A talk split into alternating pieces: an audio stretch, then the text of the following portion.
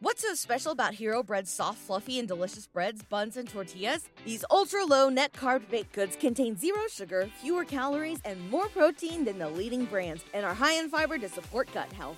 Shop now at hero.co. Everybody in your crew identifies as either Big Mac Burger, McNuggets, or McCrispy Sandwich, but you're the filet fish Sandwich all day. That crispy fish, that savory tartar sauce, that melty cheese, that pillowy bun. Yeah, you get it every time. And if you love the filet of fish, right now you can catch two of the classics you love for just $6. Limited time only. Price and participation may vary. Cannot be combined with any other offer. Single item at regular price. Ba da ba ba ba. Hello, I'm Tom Butler. I'm Brendan Duffy. And I'm Tom Wheatley. And, you're, listening, to, the James Bond A to Z podcast. Join us as three lifelong 007 fans go on a journey of discovery. We're on a mission to discover everything we can about cinema's greatest spy films. By learning about the people who made them in front of the camera and behind. The James Bond A to Z podcast is in no way affiliated with James Bond, Eon, or the Fleming estate. We've researched each episode as extensively as we can, but our information does come from a range of sources. We do our best to make sure the information is accurate, but sometimes we can get it wrong. If you want to correct us on something or add some more detail, email us at podcast at jamesbonda2z.co.uk.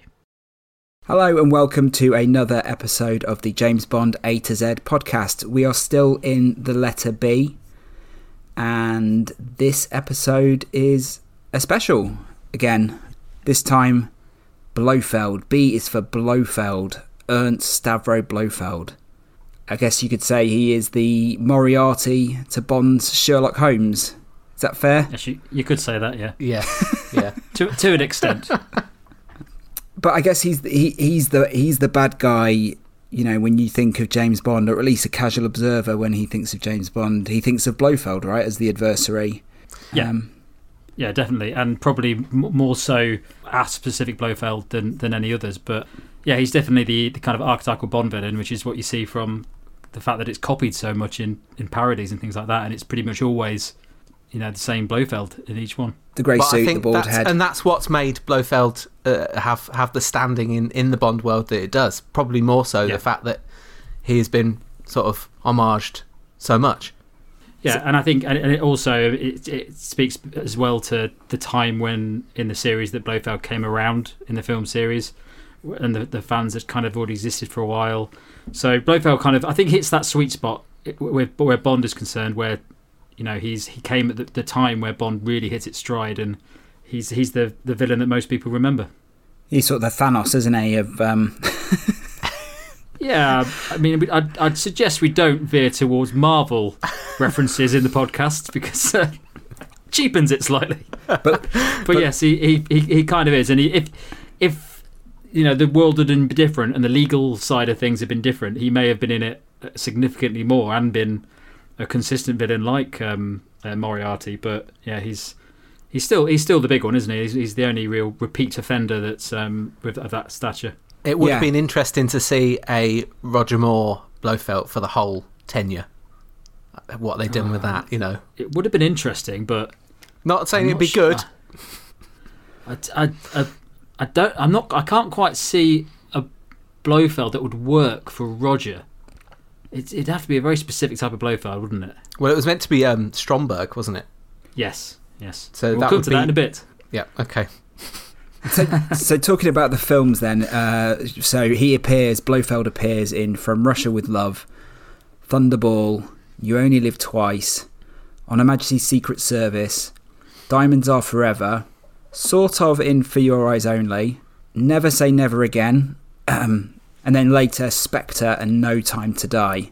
So he's, you know, he, you're right, he is the most recurring villain um, of the piece. But interestingly, only ever played by the same actor twice, Christoph yep. Waltz.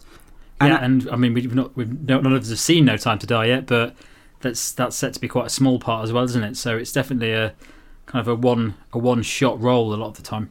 Yeah, I guess. Sorry, I, I, guess he was played by the same people in from Russia with in Thunderball, but very it was very much a small part, right? So yes, yeah. yeah. Um, So yeah, well let's let's get straight into it then and um, talk about you know where where Blofeld came from. So Blofeld was first introduced to the whole world, to the entire world in Fleming's 1961 James Bond novel Thunderball, and in, in that he is the head of Spectre. So weirdly for for Blofeld, his origins lie in the films, which hadn't even began at that point. Um, obviously, 61 is is is a year before uh, Doctor No is released, but um, his origins lie within the film. So so Ian Fleming had always wanted to the books have his books made into into films um, or serials because he knew he just knew that there was more money to be made in selling the rights than in. Mm-hmm you know the, the sales of the books. So um, so five months before the release of Casino Royale, he purchased a company called Glidrose Productions. I don't know if you know this, but uh, it's a small theatrical agency, and this then served as the corporate vehicle for Fleming to to you know sell the licenses, the copyright of his books, and it, for the reason that it would save him a lot of money in tax. So he had this separate company that did that, and so there was a lot of interest in after the release of um, Casino Royale.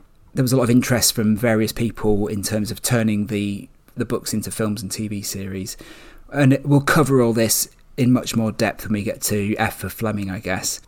There's one the, the important thing is is that at one stage Fleming has a deal on the table with CBS, the TV network, to turn his books into a TV series. And so Fleming worked on the outlines for the episodes of that program. There was going to be 32 episodes. And so he, worked out a load of uh, plots for those.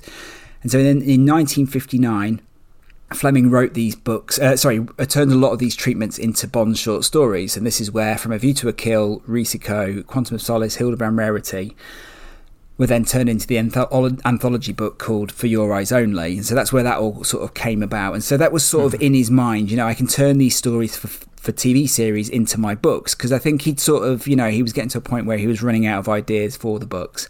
So it was at this point that um, Fleming teamed up with someone called Ivar Bryce.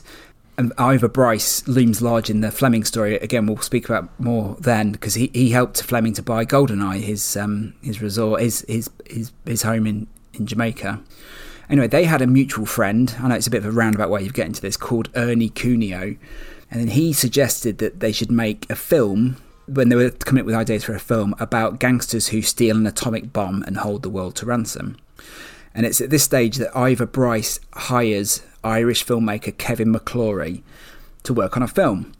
And again, we'll speak a lot more about McClory when we come to the letter M. Don't want to do too much detail in there, but basically, McClory then set to work on coming up with an idea for a film, and he, he really wanted to f- set the film in, in the Bahamas, where he just recently shot a film, and he thought there was a lot that could be done underwater.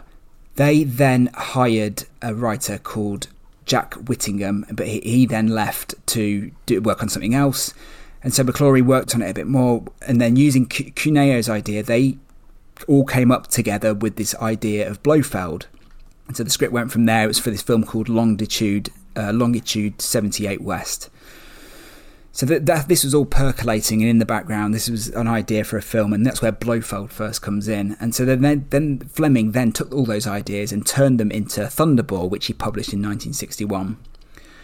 Uh, and this is where everything starts to fall apart because McClory took Fleming to High Court uh, in London for the breach of copyright in 1963, and this was settled. And after Eon starts producing the Bond films, they make a deal with McClory, who the, the agreement was that he would produce Thunderball, uh, and then he couldn't make a version of the novel for 10 years after the release of the Eon produced version in 65. Right.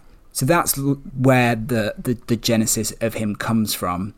There is uh, obviously a lot of speculation about where the name comes from. Some people say that he took the name Blofeld from Tom Blofeld, who was a farmer and chairman of the Country Gentlemen's Association and a member of a club that Fleming was a member at, a London club. But he'd also been at, uh, at uh, Eton with Fleming as well. And for cricket fans, Tom Blofeld is the father of Henry Blofeld, the cricket commentator. So there's that link there. And then there's also suggestions that, I don't know if you've read this before, but Fleming Blake based Blofeld on a real life Greek arms dealer called Basil Zaharoff. Have you heard this name? Has this name come up in your research? yep. Yeah. Yeah. and cropped up. Yeah, and um, so obviously Ernst Stavro, Stavro being a Greek name, you can sort of see the connection there. Now, this guy is worthy of a podcast in himself from reading about him. Be described as the merchant of death and a mystery man of Europe, uh, known to his friends as ZZ. So you can just he just says Bond villain all over, and I think we'll actually return to him when he, when we get to the letter Z because there's not many more in the Bond canon under mm. the letter Z. But um, so I think we'll leave we'll leave him there. But definitely, like if you want to learn more about Basil Zaharoff, have a have a have a look into it. It's a fascinating story, but it's never been confirmed that it's definitely based on him. But um, that's it basically. That he then gets introduced in in Thunderball, and yeah, I guess Brendan, you've been looking into the biography. Yeah, I have. I'm going to do it separately. There's two sort of timelines as we move forward into the more recent Bond films. So we'll cover the early Blofeld's biography. Yeah, so the background of Blofeld is detailed in Thunderball, like you said, and and this sort of information isn't covered in the films. So this is the only sort of taste of his backstory that we, we get, and it's from the books. His birth date is May 28th, 1908, which is actually in Fleming's birth date as well. So they share that. To a Polish father and a Greek mother in, and I think it's Dinia. It's got a G on it. Maybe that sounds like it might be right. If it's not, I apologise. Um, he attended the University of Warsaw where he studied economics and political history. So you can see Ian Fleming's like building quite a quite a nice, rich backstory for Blofeld. Yeah. really.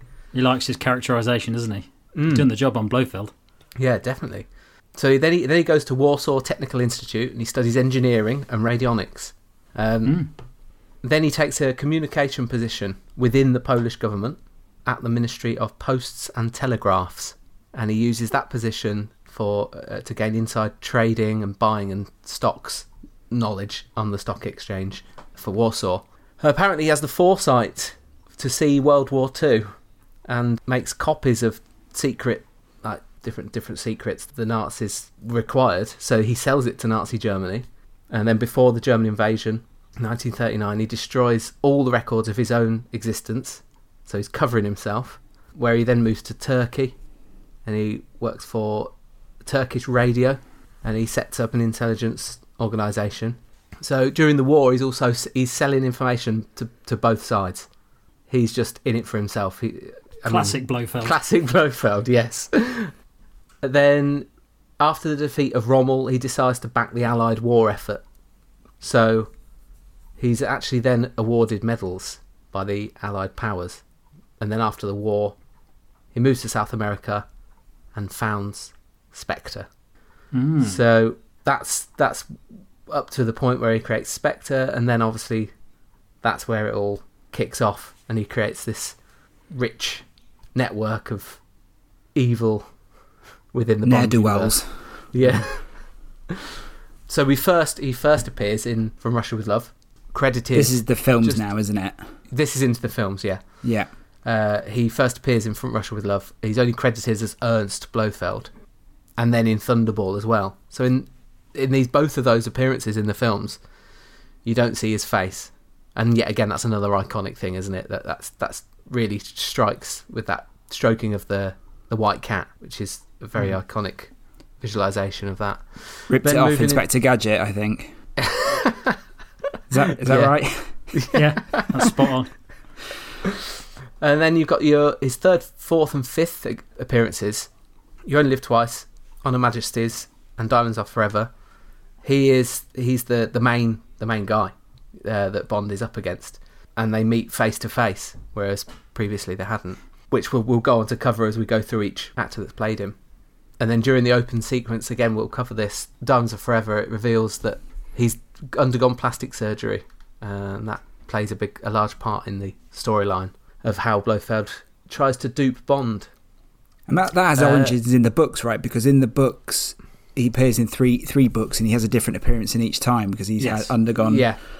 So it Convenient. matches. This matches Fleming. Fleming's port, yeah in the books his portrayal, who will go to any length to preserve that ano- uh, an- anonymi- no- anonym- Anonymity. Anonymity. anonymity, um, including the, loose, the use of plastic surgery. So yeah, that the origins there have come from the books. Uh, And then there's a sixth appearance, which again we'll go into more detail, but he's he's only credited as bald-headed man with white cat, and that is to do with that legal dispute that you, you touched on with Kevin McClory. So yeah, that's that's just a, a brief overlay of the biography of Blofeld, and then I'm sure we're going to explore it now as we go delve Oh, deeper. yes. yes. Plenty to talk about.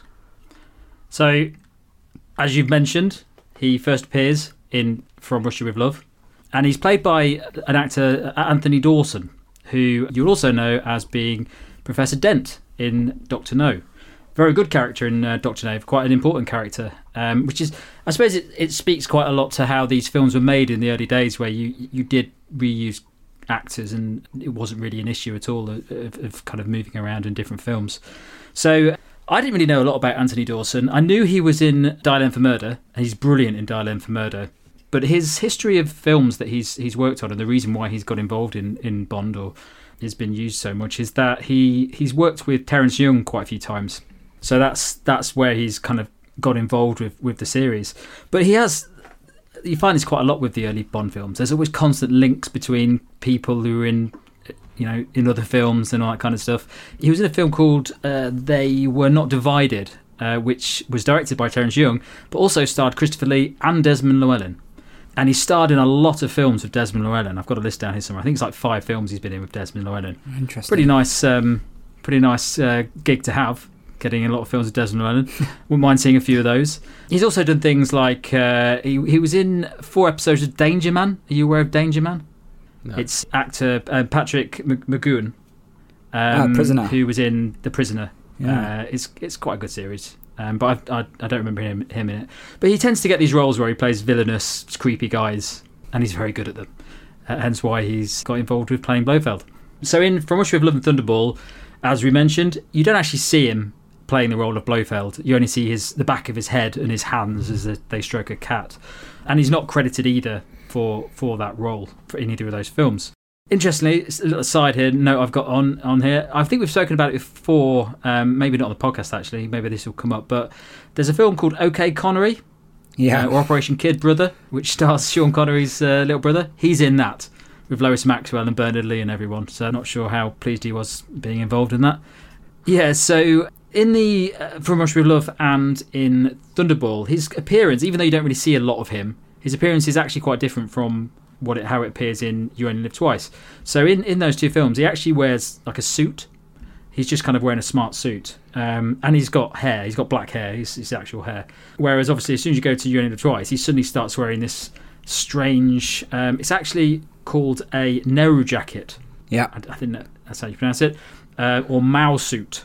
There's that's what um, you kind of see Donald Pleasence wearing. So there's quite a big shift in, in when they got to Only Twice. They really did think about the character. I don't think they probably put a lot of thought into how he looked and everything. He was just a faceless character that existed in, in, in the background. So yeah, he's he's not actually playing the voice either. So he's not really that. To class him as an actor in it is quite a loose term because really all he is is a silhouette stroking a cat, which is a pretty good job to have if if you can get it. I don't know how much he got paid for doing that.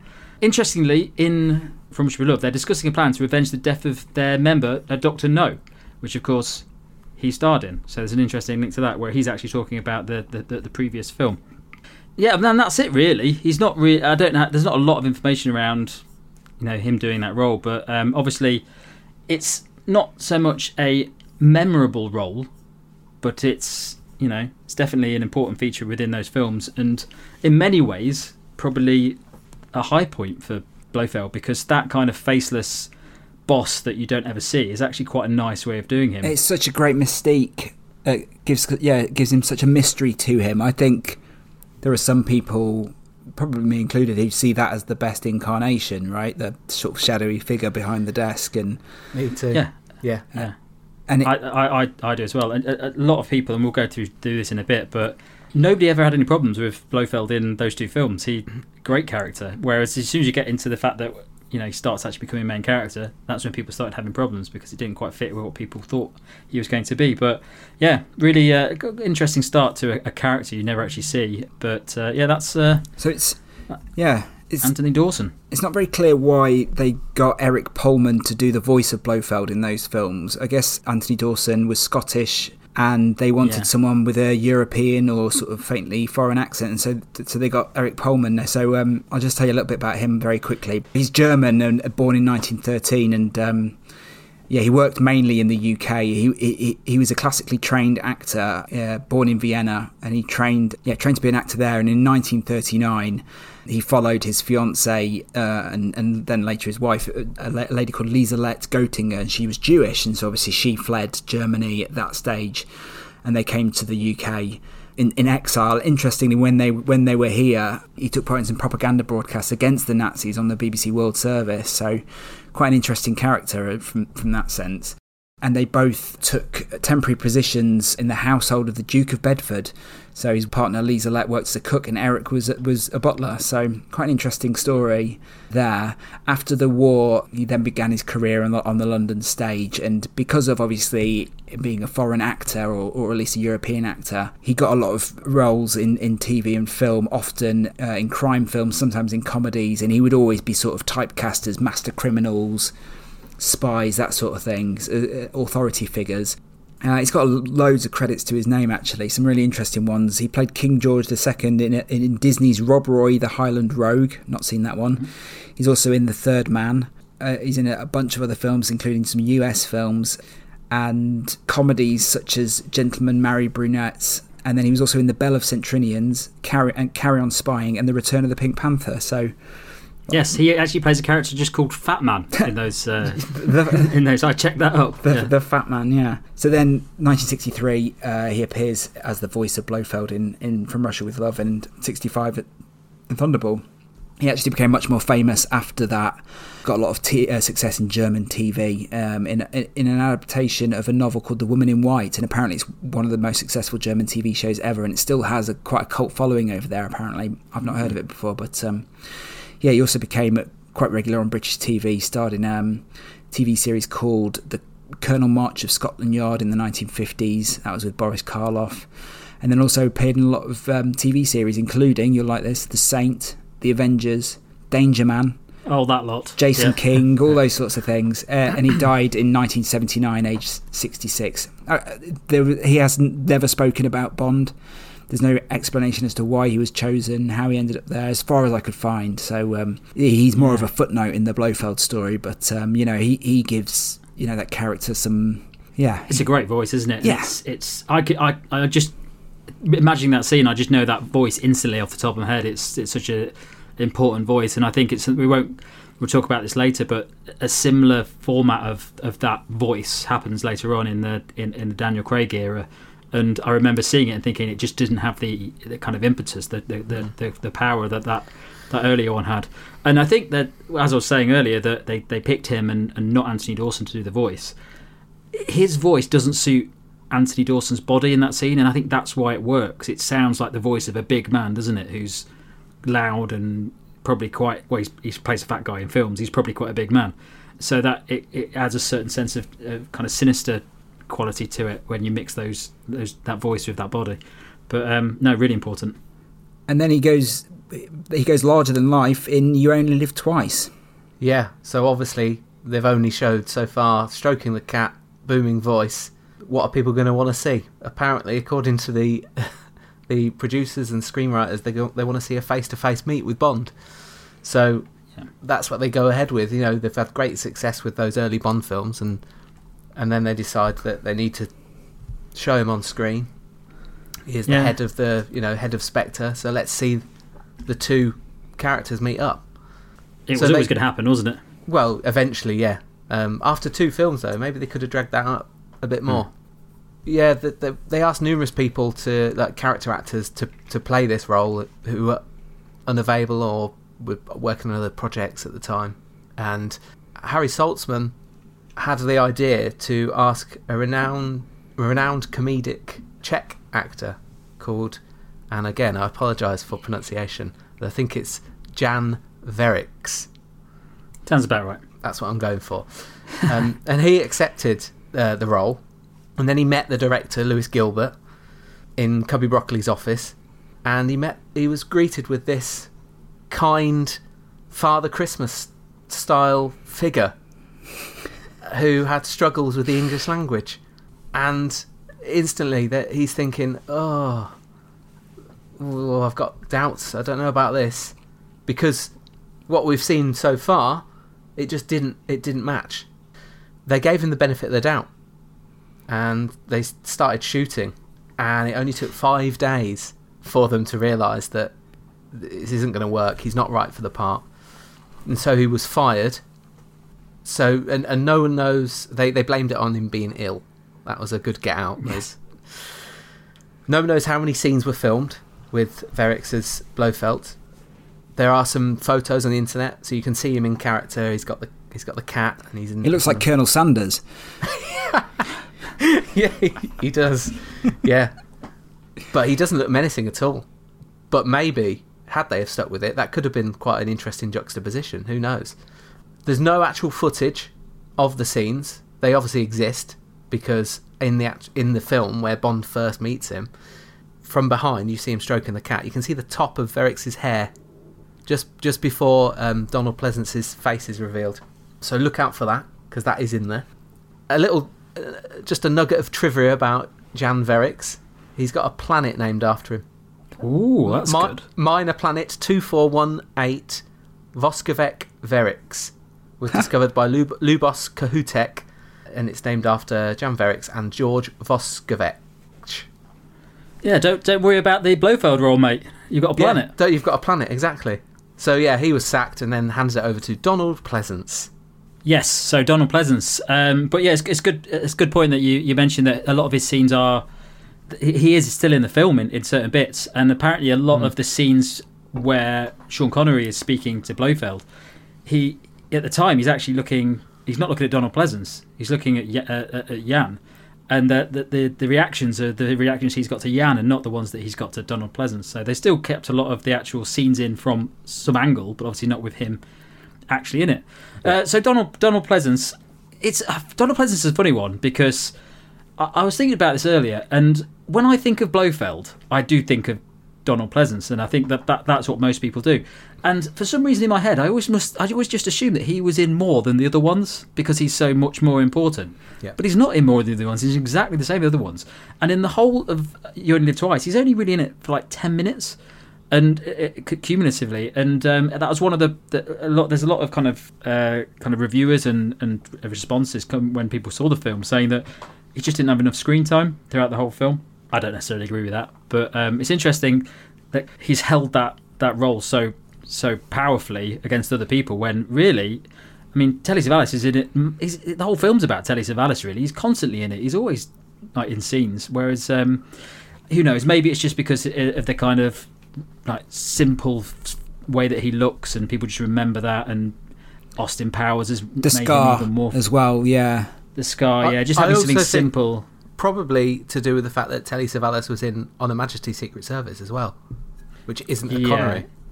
He's not a very. I I mean, Butler will say how much he loves on Her Majesty's Secret Service and, and Telly Savalas in that film, but um, he's not mem- memorable. That the people who aren't really into Bond probably don't remember that film very well because it's very similar. A lot of the scenes and everything, and and he's not the most eye-catching person, is he, in comparison to a massive scar on um, Yeah. on Donald Pleasence? But anyway, some interesting facts about Donald. Um, this is a good one for you, Butler, and for me.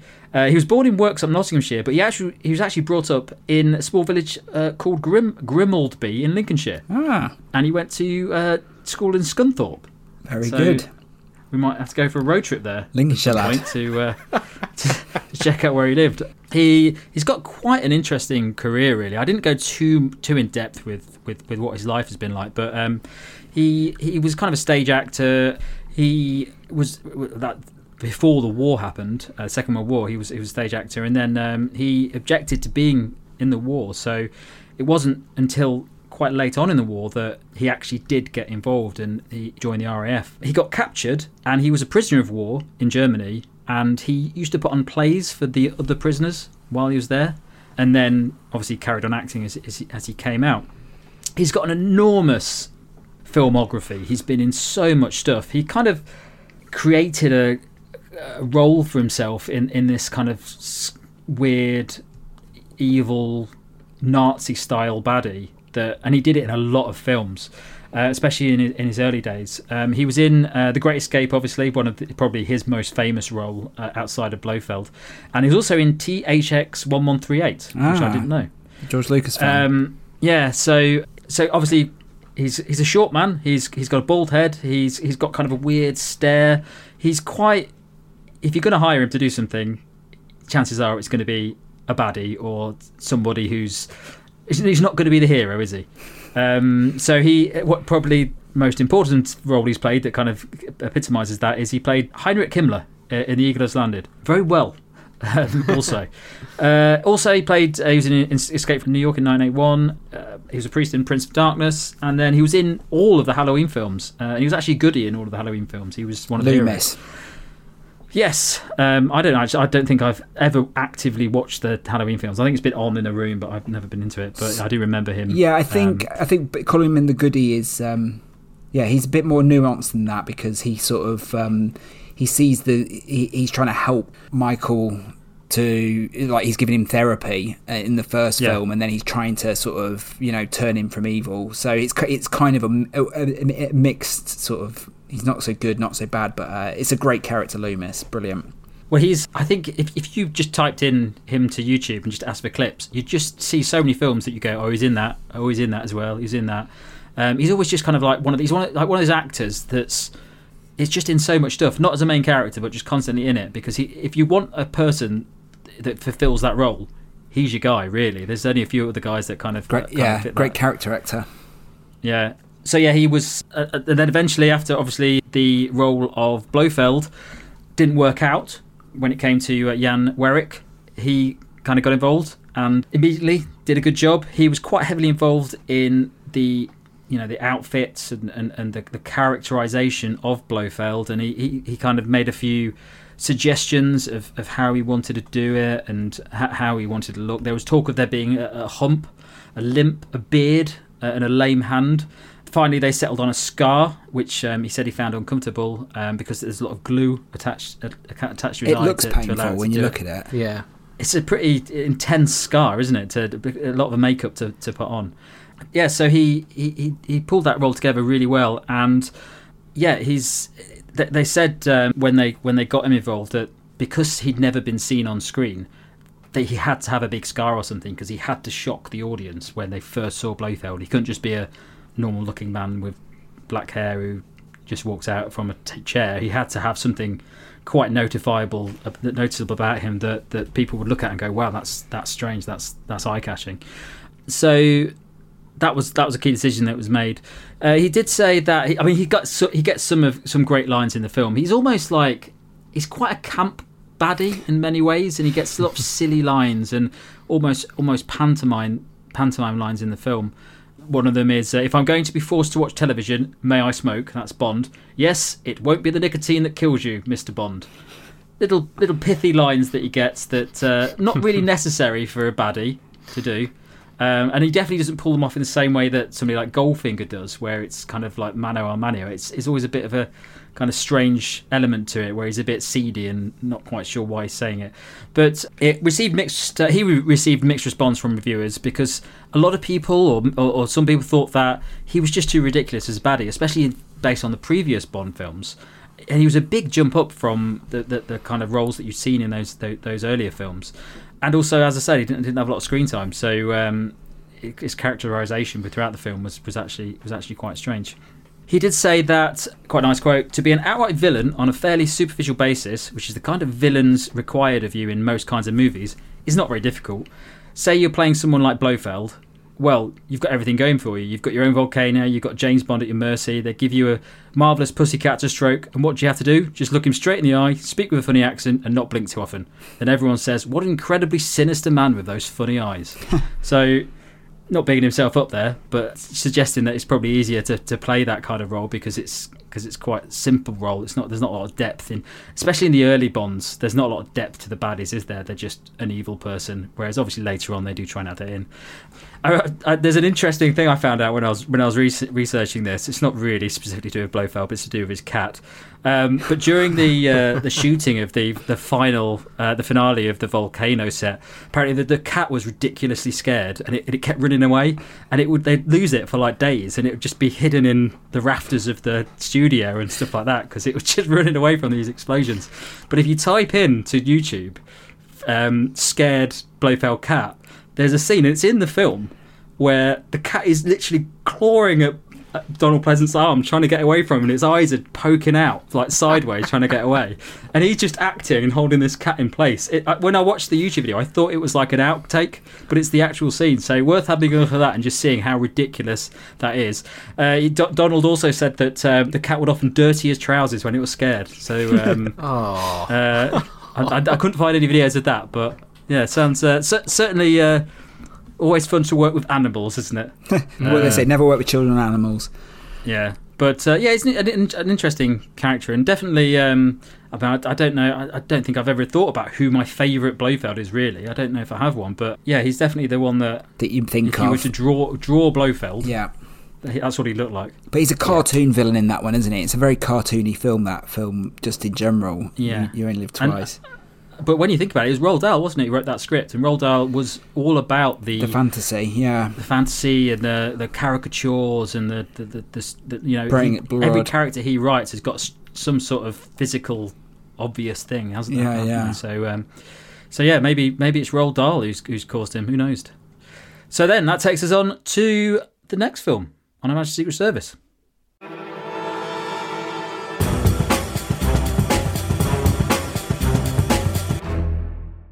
So, after You Only Live Twice, the Blofeld characterization takes a complete left turn. he is a very different character in on Her Majesty's Secret Service to how we were used to him in You Only Live Twice. He plays a much more central part uh, in the film, first of all. He's physically in it more, he physically does more. Uh, you know, he's he's in a lot of action sequences. And also he's quite like he's uh, um don't know how to, to how to put this, but he's quite a sexual man in this film as well. He flirts with the women. Um, he's a, he's he's almost like um he's not a counterpart to Bond but he's definitely a man like Bond yes. Yeah. he's not a weirdo is he he's he's yeah. like he's he's got much normal- more cosmopolitan, man of the world than this weirdo like Yeah. head of a secret organization. So I think they knew that they were he was going to be in it more for this film, and that's why they re chose to recast the part. So Peter Hunt, who was the editor on You Only Live Twice, had been promoted to director for On Her Majesty's Secret Service. And so this is a quote from the book Some Kind of Hero, excellent book, which again I'll, I'll be recommending quite a lot. But Peter Hunt said he didn't want Pleasence to return, and this is why. He said, He's a fine actor, but I wanted someone who could play it more realistically. If you look at him, you never see him move anywhere. I had to cut his movements as he just minced around everywhere. so, sounds accurate though so that's what Peter Hunt said about Donald Pleasence, and that's why they looked to cast someone else because it was going to be a much more physical part this time around. At this point, Max von Sydow is linked with the role. They did look at Max von Sydow, and he's someone that'll crop up up again in a bit. But the actor that they landed on in the end was Telly Savalas, and so he was born Aristoteles Savalas in New York in 1922. By the time he'd come to make Bond, uh, he'd already been nominated for Best Supporting Actor Oscar for the 1962 film Birdman of Alcatraz. And he'd also recently starred with Diana Rigg and Oliver Reed in The Assassination Bureau. And this is where it all comes together. He was a gambling friend of Cubby Broccoli's. He used to play cards with Cubby, basically. Uh, so it was just it was going to happen, right? Oliver Reed had been linked with Bond. Diana Rigg was in Bond. So uh, Savalas got the role, and he saw Savalas, as we said, as a cosmopolitan man. So I, you get the sense that he moulded the role to be like him, basically. And he's very different in this film to how he, he's been built up so far. And obviously, what's interesting about this is it, this is the Bond comes face to face with Blofeld, and they don't recognise each other, so the continuity is is all over the place. Interestingly, the writer of the film, Richard Maibaum, he was not a fan of Telly Savalas. He didn't he didn't think he was the right man for the role, and he and he was campaigning with Peter Hunt to get Savalas to play Blofeld with an accent. You know, he'd written him as Blofeld that, that we'd seen before. He should have the accent. He should be this, but you know, Savalas just used his American accent, and we get this very different Blofeld. Lazenby. Um, he had a sort of uh, a tenuous relationship with Savalas. In one interview, he said that Savalas saw himself as the star of the film, basically, so that you get a sense that he was the big man on set. And also, he would often play. He would often invite Lazenby to play cards at the end of the shoot, at the end of each day, because he knew that Lazenby wasn't spending his per diem on set, so he was keeping this hundred dollars he was getting to, per day to feed himself. He wasn't spending it, so he was like, "Come play cards, come play cards."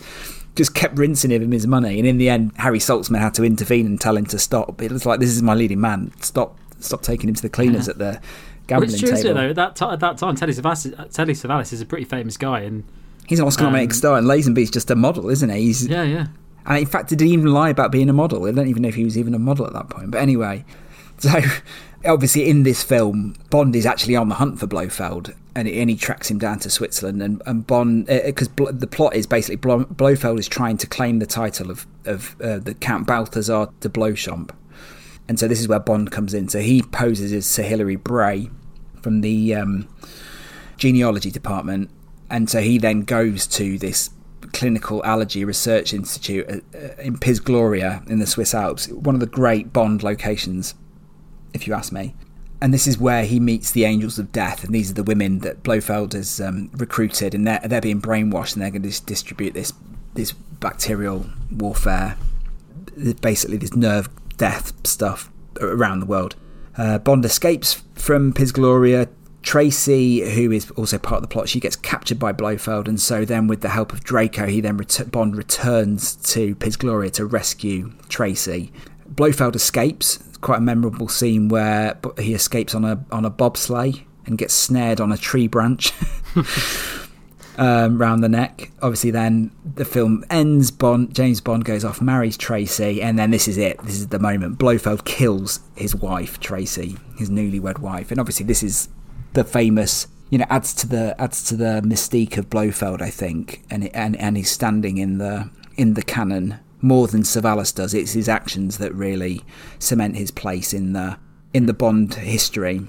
Yeah. So, so it, reading about On Her Majesty's Secret Service, there was a point during the development of the film when Sean Connery was going to do it that there was it was going to be revealed that Blofeld was uh, Goldfinger's twin, which is interesting. And then later, obviously in Diamonds Are Forever, the main the main villain in Diamonds Are Forever was going to be Goldfinger's twin. So this idea recycled again, but Gert Frobe decided uh, he refused to come back to play the villain in Diamonds Are Forever. So then they just replaced the character completely with Blofeld. So this idea of this twin and Goldfinger sort of was, was percolating. It does seem a bit messy, doesn't it? Yeah, it's a bit much, isn't it? So, oh, like I said, he had a mixed relationship with Lazenby, but Lazenby actually said that um, uh, there was a moment where they were rehearsing their first scene together, and someone had, you know, I think maybe Lazenby had overheard it, overheard it, but someone had warned Savalas that you know that he's not really an actor. You might, you know, he's a novice, and you know, blah blah blah. But actually, when they were doing these rehearsals together, actually Savalas turned around in front of Lazenby to the person who said this to him, and he said, "He doesn't need any help. I've got to watch out. He's going to blow me off the screen." And Lazenby just said that you know that, that remark just really helped helped boost his confidence. So actually, you know, yeah. he was a, he was quite friendly towards Lazenby. So obviously, that's that's his involvement in James Bond. He um, later became famous for playing Kojak in the TV 1970s TV series. Uh, interestingly, while he was working on the movie on Her Majesty's Secret Service, Sally met the actress Sally Adams. She's one of Blofeld's Angels of Death, and they she was 25 years younger than him, but they actually moved in together and they had a son together. Later, they stopped living together, and, and she filed, filed a, a, a palimony lawsuit against him. So it didn't work out that one. oh. So he actually had three marriages, six kids, and this is a good one. He had a celebrity goddaughter, Jennifer Aniston. No way. So Telly, That's- Sav- well, yeah, Telly Savalas was very Jennifer interesting. Aniston's godfather because he was best friends with her father. So that's interesting. well, that's very interesting. That's definitely going to uh, get brought out at uh, some dinner parties. Yeah. So in ninety, he died. He died in 1994, and he died uh, from cancer uh, at the Sheraton Universal Hotel in University City, California, where he'd been living for 20 years. So he'd gone full Alan Partridge and was living in a hotel. and if you go, There's a, there is a bit of the Alan Partridge about Telly Savalas, isn't there? and so if you go to the Sheraton Universal Hotel in Universal City, the bar there is called Telly's, named after him. oh, that's good. Ah. Nice. Couple of other fun facts before I move on, uh, just because I, I really found this enjoyable looking into it. But he had a number one single in the UK, Telly Savalas. It was a spoken word version of Bread's song If, and it reached number one in 1975. Yes, I have heard this. And then in the in the late 1970s, if you went to the cinema at a certain time, there would be these little mini films that were shown before the films. They were called Telly Savalas looks at Portsmouth, Telly Savalas looks at Aberdeen, and Telly Savalas looks at Birmingham. And so they were. he did the voices over for these little travel films for like these British towns and um, or British and Scot- Scottish towns and. Um, yeah, apparently there were there were there were examples of quota quickies, which were a part of a requirement that cinemas in the UK show a percentage of British produced films. So they just had to fill this quota, and that's how they did it. And Telly Savalas was involved with that. Wow. So, so yeah, he's a very different Blofeld. Very different. It's in one of my favourite Bond films, but probably the least least memorable Blofeld. Is that is that fair? I always, I always find with Telly Savalas when you're watching it, he's actually quite an engaging character in it. But he, I think the role that he plays is so far removed from what you expect. He's like you can't even imagine Donald Pleasence's Blofeld playing that role in, in, in on His Majesty's Secret Service. He's basically he walks around the building smoking with James Bond, just chatting like normal Yeah. blokes. Hmm. Whereas, Yeah. yeah, he's it, the- he's it's such a far removed role, and, he, and he's very hands on as well, isn't he? He actually fights Bond. He actually runs around doing stuff, which I don't think works with Blofeld. Blofeld's meant to be like om, omnipotent. He's, It's he does pulling the strings, right? Yeah. yeah, it defeats the Yeah. point. The whole point of Spectre is that it's all these what tentacles that are going out and you're controlling things, and he's doing it all himself. He's pra- he's actually making phone calls and stuff, isn't he? Like, trying to get helicopters and things. Very weird. Very weird. Well, if it's left field you want, Go on. when does he pop up next? he pops up in Diamonds Are Forever. This time played by Charles Gray. So visually looking very different this time. So he's, he's got hair. His his face shape is completely different, and his his personality is slightly different as well. They've tied in the visual, you know, how he looks, in with the story. So they, I guess, they can get away with that. But the complete sort of abandonment of the original character seems difficult to, to, to deal with. He's a very smarmy man, isn't he?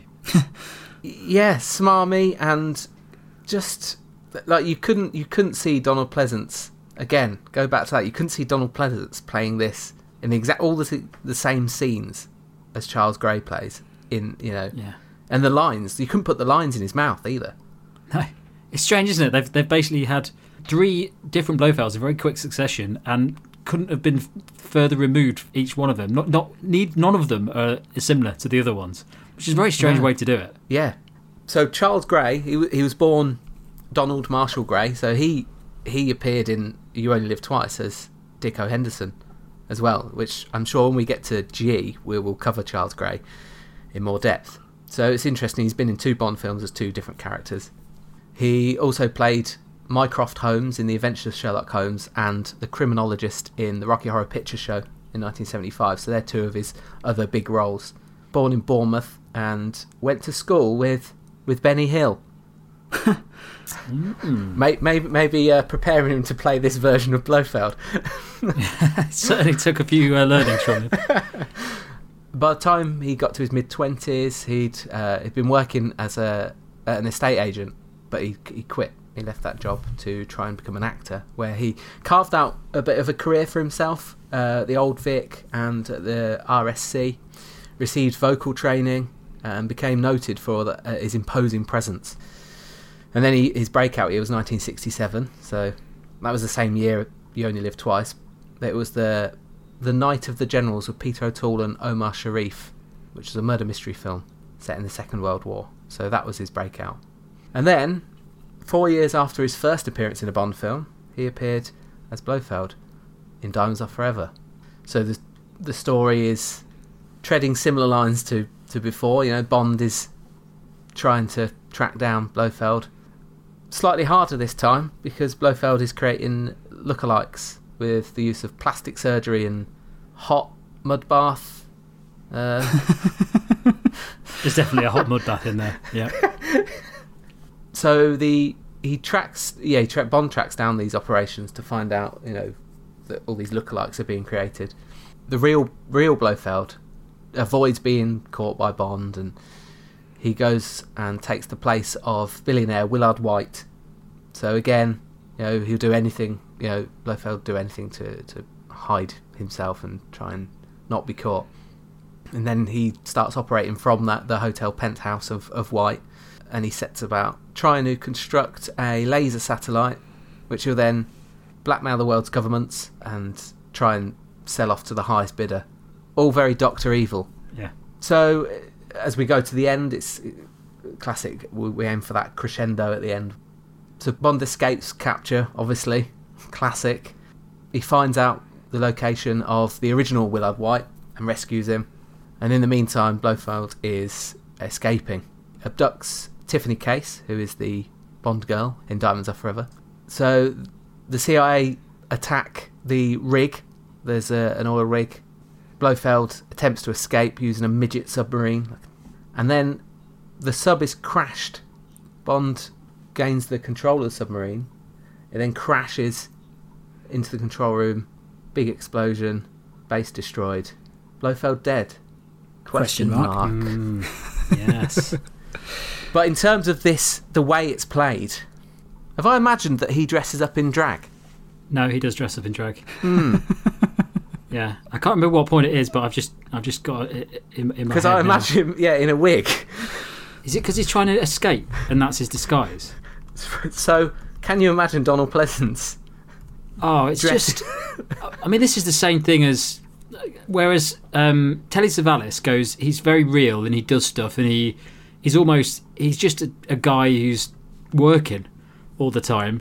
The Yeah. um, this Blofeld is he's he's similar in a way in that he's very heavily involved with what's going on.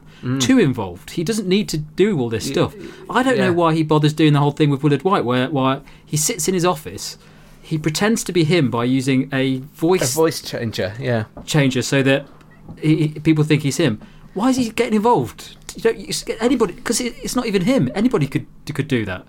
Yeah. So it- surely that would be one of his agents. I don't know why he gets so go involved with this plot. And it's not even like his his, his other plots are way more detailed and in, Yeah. enticing than this one. This seems like a strange one for him to get involved with. But I don't know. Maybe maybe Spectre's having bad times and it's stripping to staff or something.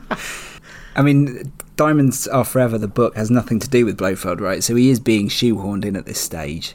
But Yeah. I mean, the the drag that you're right, the drag scene is is is kind of ridiculous, and you wonder why Sean Connery didn't want to do it anymore. Yeah. Yeah. yeah. it's just is a strange character. But if you if you spoke to anybody who wasn't a big Bond fan and you said, "Who is this man?" they wouldn't say that's Blofeld. They wouldn't even remember who he was. Really, he's he's just not, Absolutely got. He's he's tell, at least Telly Savalas has something about him that's interesting. I don't think I don't think this Blofeld is. He's, he's just not. He's just not memorable, is he? That strange No. persona with the American accent and everything, just very odd. Yeah. So, is he dead? Uh, you know, he crashes, his sub crashes. Is he dead? Do we see him again? Well, glad you asked. Because now we come to one of my favourite parts of the whole Bond series. As you will remember, the at the start of actually before I talk about this, there was actually a bit of history behind Blofeld earlier on in the series before before For Eyes Only. When they were working on The Spy Who Loved Me, there are drafts supposedly of, of The Spy Who Loved Me where Blofeld was actually meant to be in that script and the plot i think there's a there's a, there's a section in spy Who Love me that talks about tracy That's right, yeah. yeah and there's no real evidence of, of, of where, what happened with this concept and or, or, what was going to be done. But there's a lot a lot of people talk about on, on the internet in forums and things and articles where originally the, the plan for Spy Love Me was that Blofeld was, was, was going to be Stromberg and it was going to be revenge tale where they go back to Blofeld and, and they, they he gets his revenge for what he did to Tracy obviously it doesn't happen like that, but they still left that. There's still that mention in there, which which seems like it, it might be a kind of leftover bit from an original script because there's no other reason why you, why you throw that in. Yeah, I guess in now, 1977 you were looking at 10 years since Thunderball or 12 years since Thunderball, and so yeah. I guess this is where the Kevin McClory situation rears its yes. head. And if they had planned to use him, then maybe they didn't have the legal ramifications just weren't both worth dealing with, and so they flipped. Yeah, Blofeld. There's, definite, there's a definite a, a level of um, that kind of. Is it worth actually go, going for this? Is it worth winning this court case or trying to win any, any sort of cause case or legal battle? So that's Spy Love Me. There's no real Blofeld link there. There's just a, a, suggestion that that might have happened. But you can you can imagine that every time they do a Bond film, that crops up. There's ideas like, can we do this? Can we add in these characters? No, we can't. And obviously, the whole Spectre thing is crops up constantly. But let's move on a few more years to For Your Eyes Only, where if you remember the pre-title sequence, it's a very strange pre-title sequence, but also a very interesting one. It's very memorable. Um, it's also really ridiculous. so, in in this sequence, Roger goes to goes to see the, uh, the the grave of his of his dead wife, and I think he puts down some flowers, and then gets in the gets in the MI6 helicopter that's picking him up from the graveyard to take him back wherever he wants to go, presumably because they have endless money and to, to, to put behind sending people in helicopters to, to graveyards and things like that. But as he gets into the helicopter, we see a flash, and it's there's a man sat in a wheelchair with a cat, and uh, he's got a neck brace on, and he's bald, but he's got this like this strange contraption where it's like a, especially remote control. He's got remote control helicopter drone system set up, but it's got a lot of screens and buttons on it. It's very convoluted. So Roger Moore gets in there, and then suddenly you hear the voice of. I suppose it's a, a similar voice to the original Blofeld, actually, that, that you hear in From Russia with Love and, and Thunderball. It's quite a deep, slightly. Um, well, it's, it's not an English accent in there.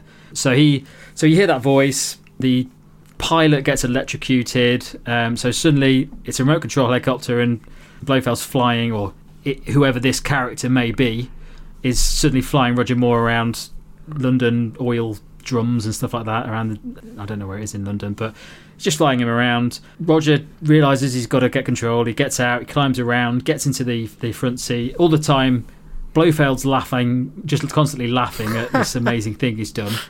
10 years after he was almost killed by Roger. I don't know why he's waited so long and why this is his comeback but uh, the the best bit, that, well, it's not the best bit. The best bit's coming up. But to beat him, he there's a massive wire with a tape around it sticking out the wall. So Roger pulls it, gets control back of the uh, helicopter. So really, Blofeld's not doing well, is he? He's he's really gone from quite high power to really struggling to come up with these concepts and barely managed to put wires into helicopters and things.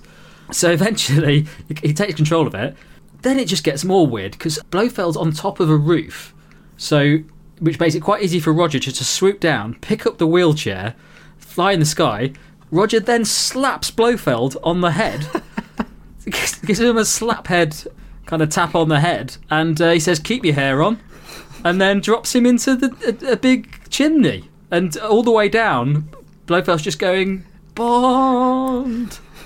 It's ridiculous. It's absolutely ridiculous, and there's also no reason, there's no relevance to the rest of the film. Like the reason they're throwing that in, I, I looked at some some um, re, like research around why that was in there, and one of the suggestions was that they the, the, producers just wanted to show that they could, and they didn't care. They didn't need to put Blofeld in a film, but they, they if they wanted to, they could stick something in, because there's there's really no other reason why that exists. It's not poignant. It's not um, it's not useful to the plot, and it just kind of like just pops down. But anyway, so that's that's the scene. John Hollis plays the Blofeld character in that scene. He's he's he's quite famous for a lot of roles, largely like sci-fi and stuff. He was in Superman films. He was in the original Casino Royale, Dirty Dozen, Flash Gordon. He was in, and he was in The Empire Strikes Back. He plays I can't remember. It's like a. You'll know this, Butler. There's like a bowl, a bald alien that's got a big Lobot. robot thing. That's it, Lobot. Yeah, so he plays Lobot in that, and yeah, he, he he's not. The voice is actually Robert Rietti. I don't know a lot about him. So yeah, there's a lot of callbacks to it. There's the mention of Tracy on the side of the helicopter is Universal Exports. Obviously, there's Blofeld. Uh, there's loads of one-liners in that opening sequence. It's uh, unnecessary, um, uh, and there's one line which is very strange, and, and, and people have like gone on message boards to find out what it actually means. And it's it's it's the line where he's he's flying along, and, and to get Bond to let him go, he says, "I will buy you a delicatessen with a stainless steel counter," which means nothing to anyone. But apparently, it's like, well, there's not really many good explanations of why that's in. There- I think there's some sort of gangster thing associated with it. Some people just said a delicatessen with a stainless steel kind of surface is quite expensive. So, but uh, there's definitely no. It seems very odd, but that in Eyes Only, if you remember the, the film, it comes right after Moonraker, and Moonraker is a very silly film. It's a very fantastical film, and there's a certain element, and and and, and they they do talk about this. Even Michael G. Wilson says this is that if they carried on going down the path of Moonraker, things would just get more outlandish. So we needed to get back to basics. Now I think they took that too literally by going, we need to put Blofeld in there to remind people of this in a ridiculous way as well. They could have done it in a much smarter way. They could have done an amazing scene actually. If they would, if they were going to pretend that Blofeld would come back in a scene without actually using him, like as a character, you could have done some really clever stuff and really made people think about it. Director John Glen just uh, said about the the villain not being able to call him Blofeld. We just let people use their imaginations and draw their own conclusions. It's a legal thing. so um, you can kind of see that they know what they're doing. They were probably trying to goad Kevin, weren't they? And because that that was like the peaks of that, that kind of legal battle, and they couldn't really use it. But uh, aside from that, uh, there was um, actually Eon disputed McClory's ownership of the Blo- Blofeld character, but decided not to use the character again. Um, and and it, some people said it, the scene was a deliberate statement by Broccoli of his lack of need to use that character. So um, it seems like that, I can't think of any other reason why you put that in there apart from just to annoy someone or mess about. I have to confess, but- I really What? like the scene. Really? Why do you Yeah. like the scene? I think because it doesn't take itself seriously, and, and I think also because you don't see Blofeld, you've got that that makes a return of not seeing Blofeld, and I know it's silly, but it also knows it's silly itself, and I, I just Well, appreciate it's- that. Yeah, it's Roger, isn't it? it Yeah. I, I, I, I like it. I, I think it, it goes down. I, I always remember it. Mm. It's a very important scene, and I've, I've, I think I've often discussed it with people at that at that scene. But I tell you, that Blofeld is just ridiculous. He's just a, like a shouting madman. Just for Who's for like what he's doing is serves no purpose. He could have just blew him up. He had he'd already been in the helicopter to uh, to fix the put the wire in. Put a bomb in. Just put a bomb in there. He's solved. Yeah. But instead, he yeah, you know, Why he he wanted put the to override fly. in there? I don't know. That, I, that there's no- shouldn't I'm- even I- be in there. I've got so many questions about it, but I don't know why he's still got a neck brace on as well. It's like it's ten years ago when. Why is he wait? Is it taking that long and he's still not better? But he's on. I, I can't wait any longer. I've just got to. I've got to get this helicopter done. And he hasn't got any staff around him either. It's, he must have done it. He must have. How's he it got must have taken roof? him hours. When is he go? When's when's James going to the cemetery? Because I've got to get down there. I've got to get in the helicopter. I'm in a neck brace. So yeah, that's so that's the scene. It doesn't serve any real purpose. That is the the last time we see Blofeld in a guise um, in in in the, uh, the original canon film series, and there is no mention of that any time throughout the rest of that canon. So that takes us on to um, something that isn't canon. Never say never again. Yeah, so I guess the timeline here is quite interesting. So you're talking about For Your Eyes Only, which was 1981, and 1983 is when Never Say Never Again is released. And so this is Kevin McClory striking again after his legal battle with Fleming in, 19, in 1965. He was allowed to wait 10 years. Um, I don't want to go too in depth on this because we'll save it for the Kevin McClory episode, but um, basically a new McClory announced a new James Bond film in 1976. And this was going to be a different take on Bond, blah blah blah. And so his inclusion in For Your Eyes Only in 1981 is right in the midst of this. They, the Broccoli's know there's an alternative Bond film out there. They know Blofeld could be part of this, and so that's. I feel like that's a huge reason for why they've put that stupid scene in there. You know, just to discredit the character completely, basically. So, uh, for this film, which is con- not considered canon, but we'll talk about it anyway. The when it was originally announced, Orson Welles was lined up to play Blofeld. Why that fell apart, I'm not sure, but yeah, he was linked with it. Um, and actually, from what I understand, it was Sean Connery who really pushed to get to to cast this film Never Say Never Again because he was like, you know, he'd helped co-write the script and you know he was instrumental to getting this film made. But he he was very keen to make this film. He said that the, the older Bond films never had depth to their cast, in that you know he was the lead character actor, and then they just cast a load of you know nobodies in the other roles, which uh, to a certain extent is is fair. But um, so he really wanted to cast this film like to the hilt with really great actors. And the person that you know he suggested should play Blofeld is Max von Sydow, who is the um, you know the very famous Swedish actor. Von Sydow had actually been approached by Cubby and Harry to play Doctor No, but he turned that offer down he talking uh, in a later interview he said i was offered dr no yes and i turned it down. Do i regret it? No i don't. Well of course i didn't know what james bond was at the time and of course i didn't know what was going to happen in the future but then many years after i was offered to be in never say never again. And actually it's a very much a cameo role in never say never again. He only plays a very small part. He looks very different. He's much more as you read about him in the books a much more urbane character uh, you know, European. He's got the goatee beard, and one thing that he carries over from the Eon films is the cat. That's like something that they managed to carry over from the other way, rather than you know it being something completely new. So Von Sydow is in that film. I mean, we could talk about a lot about him, but there's there's not much to say really. But the plot of, of Never Say Never Again is, is based on Thunderball because it's based on the same uh, original script. Uh, there's missiles. There's Blofeld holding the world, to, Inspector holding the world to ransom, and blah blah blah.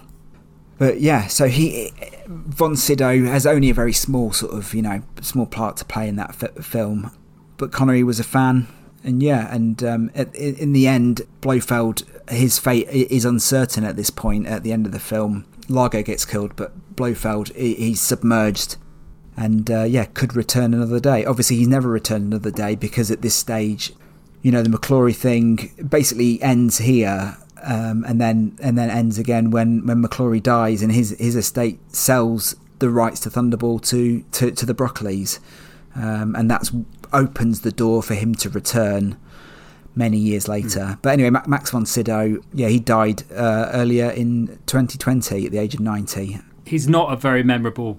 I mean, there's not many characters never never say never again who are memorable. It's probably actually kind of partly because of what Sean was trying to do, where he wanted to get these great actors in. But they're not really caricatures; they're quite real. The characters, and Max von Sydow is a, a real Blofeld, but because of that, he's not very interesting. He's just like a, another character that's got a you know he's got a plan that he wants to do, but he's not he's not a caricature in any way. He's a bit dull. Yeah, I mean von Sydow. Um, we could talk about for hours. You know, he had a huge back catalogue. Uh, you know, The Exorcist, the films he made with Ingmar Bergman, and um, you know later on Star Wars. Just a huge back catalogue, great actor, and, and, worth checking out if you're not really familiar with his work. Very worth delving into his time. So, yeah, so we we never heard from Blofeld ever again. I mean, in the canon or non-canon until well, until we reach, reach November 2013, where the the whole dispute between the McClory family and MGM is is put to bed, and the copyright all lies with MGM. So then they decide to make Blofeld reappear in Spectre, and this time played by Christoph Waltz. But to go with the whole reboot of the character, this is a Blofeld with a, a new background, new backstory, and new motives. Played by Christoph Waltz, who is a German Austrian actor, probably best known from his breakout with the Tarantino movies, Inglourious Basterds specifically, and um, and Django Unchained. Django Unchained, which he, he won Academy Awards for Best Supporting Actor for both for pictures, both. yeah, yeah. Um, So that's how he he's became sort of known in the mainstream. Born in Vienna, and I'm sure we'll cover him when we get to W because he's been in more than one. I would imagine so. I imagine we will do. Yeah. Yeah. He hasn't yet. No, he hasn't yet. No, once it's released. So he's born in Vienna to a German set designer and an Austrian costume designer. Um, so he's got a, quite a theatrical background. So this this version of Blofeld is is is different. You know, it's it's not much left uh, of the of the old backstory. Born Franz Oberhauser, so he's the son of an Austrian climbing and skiing instructor, Hans Oberhauser, and uh, the wife is who is unnamed. Hans is given temporary custody over a 12-year-old British orphan called James James, Bond. Bond. following the death of his parents in a climbing accident. So, over these two years, he teaches the boy to ski, climb, hunt. You know, quite a few of the skills that he re- has required to become Bond. Um, Horse riding. don't mention horses. Not again. um, so Franz becomes jealous of this relationship because they've created such a bond. Pun I know I intended. jumped in there. Yeah, pun Yeah. intended. I'll edit yeah. that one out. And this obsession, this this just it snowballs and rolls further forward. Pun intended. Uh, and uh, Franz murders his father in a staged avalanche. So he's also actually assumed killed himself, but he does he adopts his mother's maiden name and then styles himself as Ernst Stavro Blofeld. This is spoilers, by the way. If you've not seen Spectre, by the way, just should have said that first. Spoilers. I can't imagine there's going to be many people listening to this podcast who uh, are going to listen to an hour and a half of us listening about Bond and they haven't watched all the Bond films. That's true. That's true. So yeah, because we first meet, and let me get the, get with the uh, the timeline here. So he meets Franz Oberhauser when he, he goes to visit Spectre. They've, they've got a, a big meeting of uh, everybody who's involved with Spectre, and Bond is there, and he basically explains to him that he's the the author of all his pain over the last three films, the three previous films. So anyone who's been involved, so you've got Le Chiffre, uh, Dominic Greene, Silva from the previous Yeah. three films, they're they're all apparently, you know, been working for Oberhauser this whole time. I think I've made my feelings about this very clear on numerous occasions.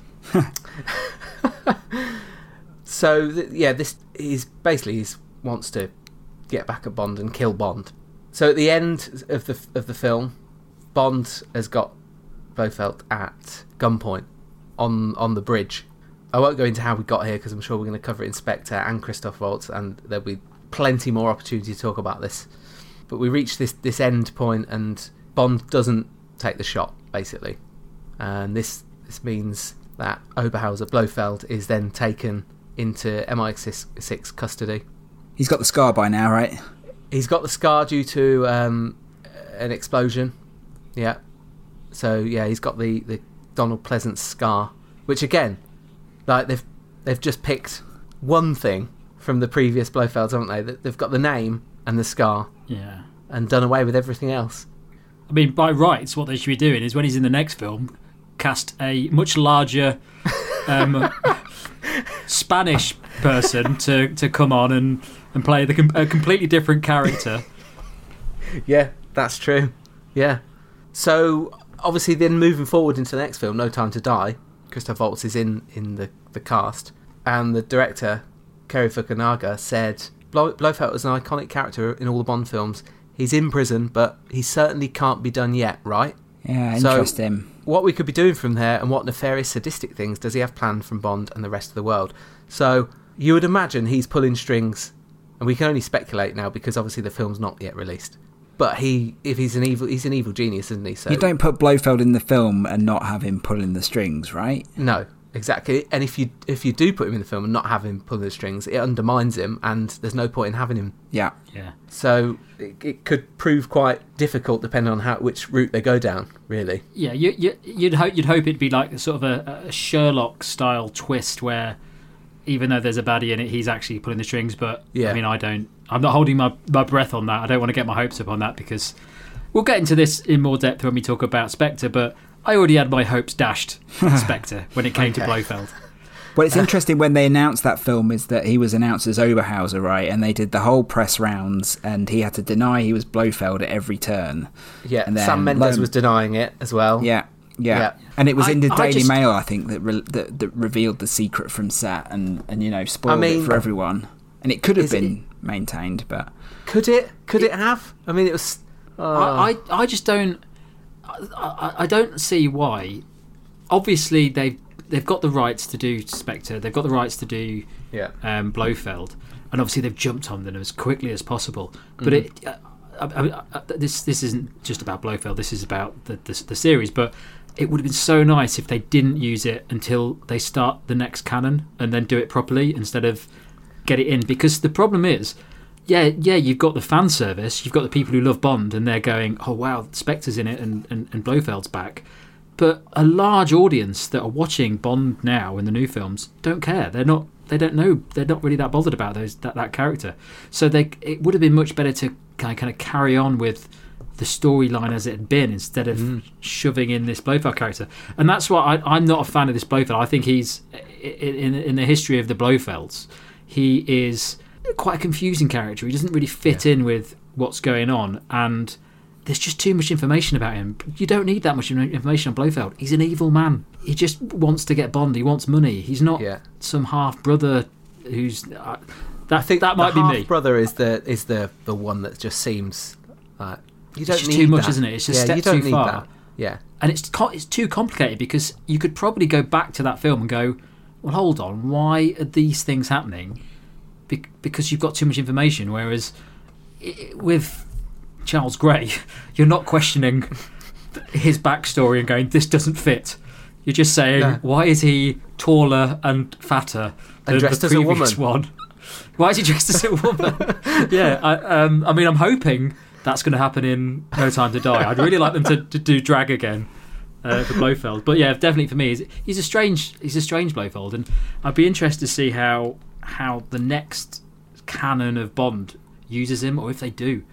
It, They it just- just seems like a cheap shot. I think I think you're right. I think they're right. They the thing that with the with Eon is they always say you know we want to make the best film uh, that we can at this uh, available opportunity at this moment. So they will put everything they have into the movie, the next movie that they make, and that Yeah. that obviously then makes it difficult to lay seeds that then get paid off later on. Like when you look at something like the MCU, you know they could tease Thanos for what was it 20 films before they did Yeah. anything massive with him and that's kind of what you want that's the kind of level that you want Blofeld to be at but in fact Yeah. I just don't think he ever reaches that for me I, No. I, I, I- he Yeah, his yeah, his, his his history is just so checkered and so spotty that Yeah, and it shouldn't be to do with his history. It should be just to do with his actions. And if you imagine the whole Daniel Craig saga had started with them planning the whole Yeah. saga from day one. So when he says that, I did those things, and then he gives you a bit more information and says, I did this specific thing, and you go mm. back and watch the film and you go, oh, I did do that. Exactly. I wondered why Yeah. that happened, and you, and it would suddenly be at, like all the dots would be fit. But now you look at it and go, well, hold on. At no point did Silva have any dealings with anyone. What No. were you doing? No. Sending him texts, Yeah. asking him how it was going. It's, just, it just it was literally him cheapens, just cheapens going. those baddies as well. Yeah, exactly. You go last three films. Yeah, it wasn't them. That was me.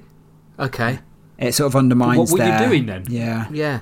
But yeah, that's uh, we'll say we'll save that for that's more of a review of the the the, the, the Spectre script than Blofeld. But I think in terms of Blofeld, I think he's he is a he, he- for me he he's a very strange Blofeld in the in the series and, and, and not one that I, I was a, was a yeah, fan. oh, I think Gr- Christoph Waltz is a great actor. He's one of our he's one of the great actors working He's today. So they've got the right Yeah. man for it. But um, yeah, we'll see. In No Time to Die, we'll see whether he'll be memor- me- remembered for, for being a great Blofeld. Just just on that, it might not have been him. There were two. There's two others. I scoured the internet to find if there's any other potential castings, and I could find Chiwetel Ejiofor. Yeah. He was a possible one. And then in a leaked Sony email, Meryl Streep. She was only merely mentioned. Hmm. Just just names like because they wanted to do it. They thought, oh, we could do Because a, of her sterling work on Mamma Mia. they could do a female Blofeld, and one of the producers went, "It'd be ridiculous unless it was Meryl Streep." So you could. I mean, that, that, that's it's completely feasible, and it's Yeah. probably it probably could work quite well. It's just you'd have to do it well, and Yeah, that's and you couldn't have just shoved it in instantly. It's got to have a got to have a reason that you've done that. yeah, yeah. Yeah. So uh, there we go. What else is there to say about Blofeld? Well, I mean, it's, it's funny. We, we've we've spoken about Blofeld quite a bit actually, but really, in terms of the character and stuff, there it doesn't. It, there's not a lot to Blofeld really. One of the things that he has obviously occur, appeared in is video games, and, and there's been a lot of Bond video games over the years, fr right from the 80s, from you know really old consoles. But I was I was kind of researching what computer games he'd been in, and for the most part, uh, if you think about it, a lot of the a lot of the Bond films are like stuck in this legal discussion where they can't use Blofeld and they can't use Spectre, and all of those those early games would have would have come out in the 80s and early 90s. So he doesn't really appear in any old Bond games. There's no kind of platformers that that Blofeld's in, and also he's he's not the ki- if you think about old platform games. They tend to just be a big baddie that you fight and shoot, and it's always probably Jaws or you know one of the other big Oddjob something like that actually i don't think the computer games really it would have been tim dalton wouldn't it uh, computer game time and a couple of roger moores but uh, he what he he did appear in some computer games specifically two computer games over the past 10 years and interestingly these these computer games were during the the time where they they didn't have the legal rights to, to do it, or they or they or they weren't doing Spectre and, and, and Blofeld in, in, in the films. So um, first one he was in was uh, GoldenEye Rogue Agent. Now I haven't played this. Uh, Brendan, you've played this, haven't you?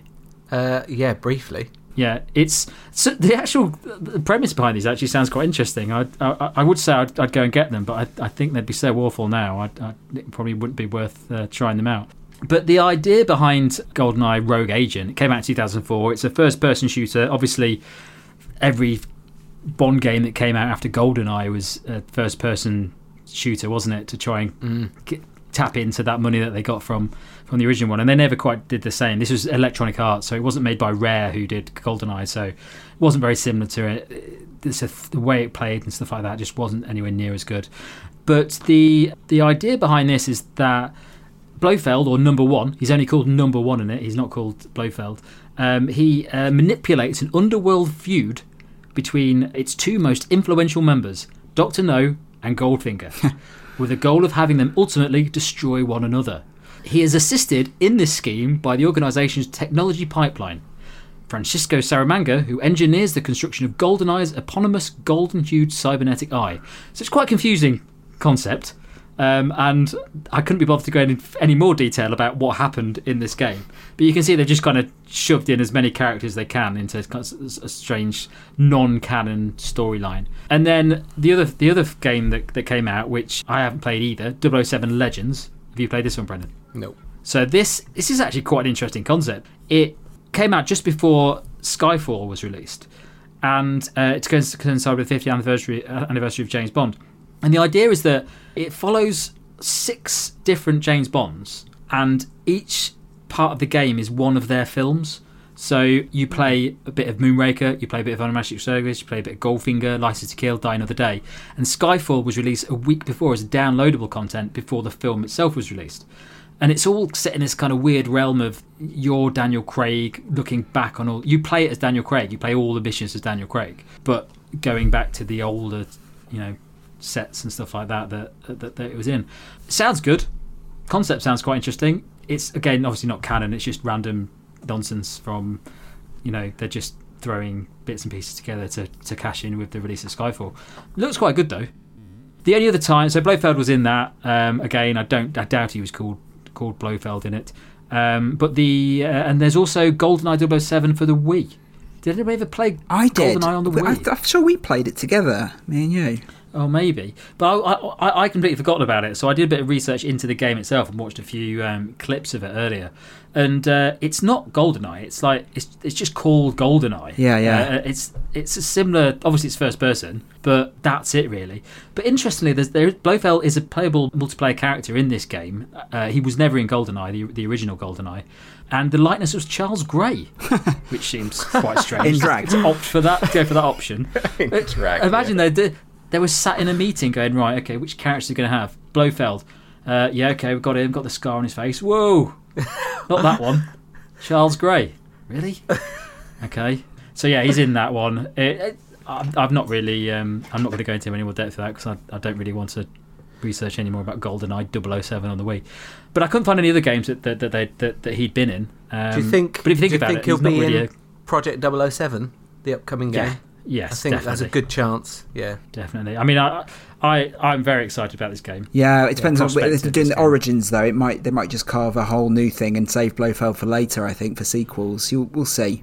I reckon they're not going to miss that chance, even if it's a game, isn't it? So they they're not going to miss the chance to chuck in some Charles Gray. Iconics. Yeah. Easter egg type things, or it'll be multiplayer as well, won't it? So I imagine there'll be something in there. It'll be Charles Gray, hopefully. Um, Yeah. Or he'll be downloadable, his- downloadable, maybe unlockable. He'll be downloadable after his sterling work in GoldenEye 007 on the Wii, um, which I'll be ordering tomorrow. Um, Uh, so that's it for games, really. Uh, but if you think about it, he's not really a, a game character, is he? He doesn't do a lot, unless he was Telly Savalas, who does actually run around and shoot. But yeah. yeah, he's, he can only at best be a voice and a yeah. you know, head honcho. Um, So, so, uh, yeah. just a slight footnote before we sort of wrap things up, but um, Blofeld had a daughter in the in, in the in the John Gardner books that came after the Ian Fleming books. I don't know if you discovered this while doing your research, research but her name Yeah. was Nina With the French prostitute. Yeah, um, she appears in the book for Special Services, which was released uh, in 1982.